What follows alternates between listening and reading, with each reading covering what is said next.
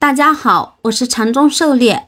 今天咱们开始教你炒股票，禅论一百零八课。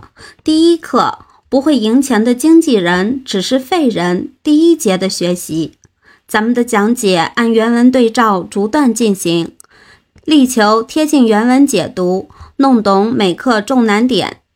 禅论原文，教你炒股票这样的题目。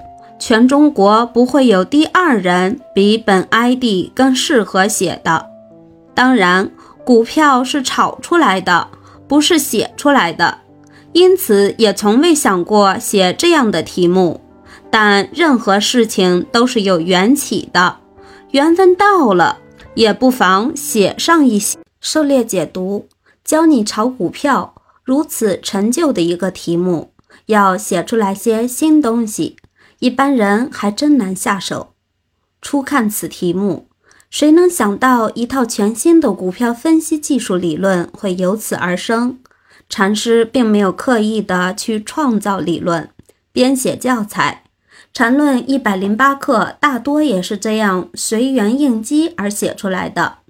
所以教你炒股票一百零八课，更像一篇篇散文。学习过程中要先通读。然后再逐一拾背，股票是炒出来的，关键是干。缠论原文，人总是很奇怪的，就算是很聪明的人，或者在其他行业很成功的人，一旦进入资本市场，就像换了人。虚拟和现实的鸿沟，使得干实业的，且不说期货了。就算到风险小多的股市，也很少能干好的；而习惯在虚拟市场玩游戏的，基本很难回头去弄实业。这些例子都太多了。狩猎解读：隔行如隔山，每个行业都有各自的规矩和套路，有相关的人脉和资源，有特定的处事方式和思维方式。身处不同行业的人都被打上深深的烙印，形成特定的思维惯性，这对人的行为影响很大。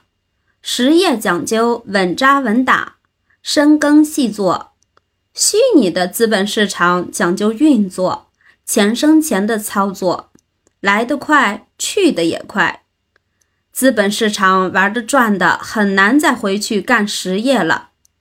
比较明显的例子，一个实业公司几百号人累死累活干上一年，可能才盈利几十万；而股市里一个游资大佬，隔天搞一票就能赚上几百万，这个比抢银行还效率高。当然，搞不好亏起来也很快。缠论原文：周围朋友和经济有关的，干金融的比较多。也有几个干实业的。去年人民币放开后，有次和他们一起玩，偶然聊起股票。当时给他们的意见是，由于资源的全球化升势及人民币的升值，国内实业将有很大的困难；而虚拟市场由于对资本的吸纳作用将大有改观，会出现一个至少是大 X 浪级别的行情。劝他们应该分流部分资金到资本市场来。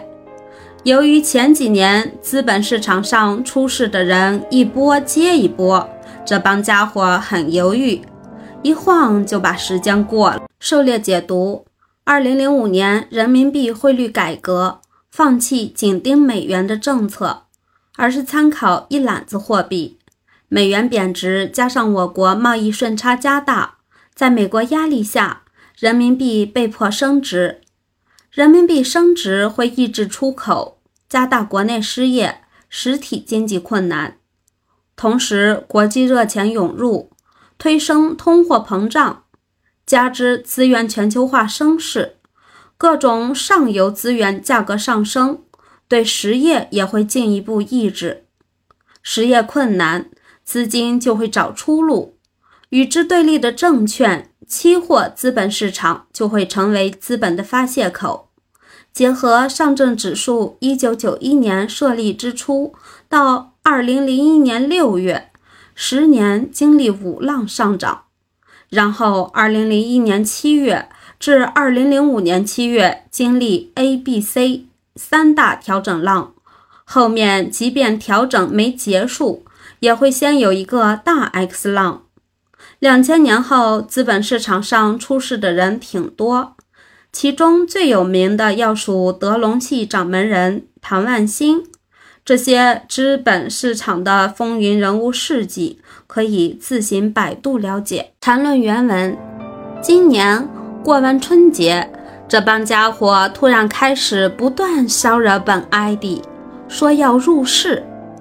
本 ID 当时已经忙得无暇分身，对他们一番数落，然后告诉他们，现在是个人都能挣钱，自己玩去。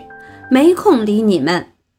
狩猎解读：从二零零五年十二月到二零零六年六月，上证指数从一零七四点涨到一六九五点，半年时间指数涨幅百分之六十，确实是个人都能挣钱的行情。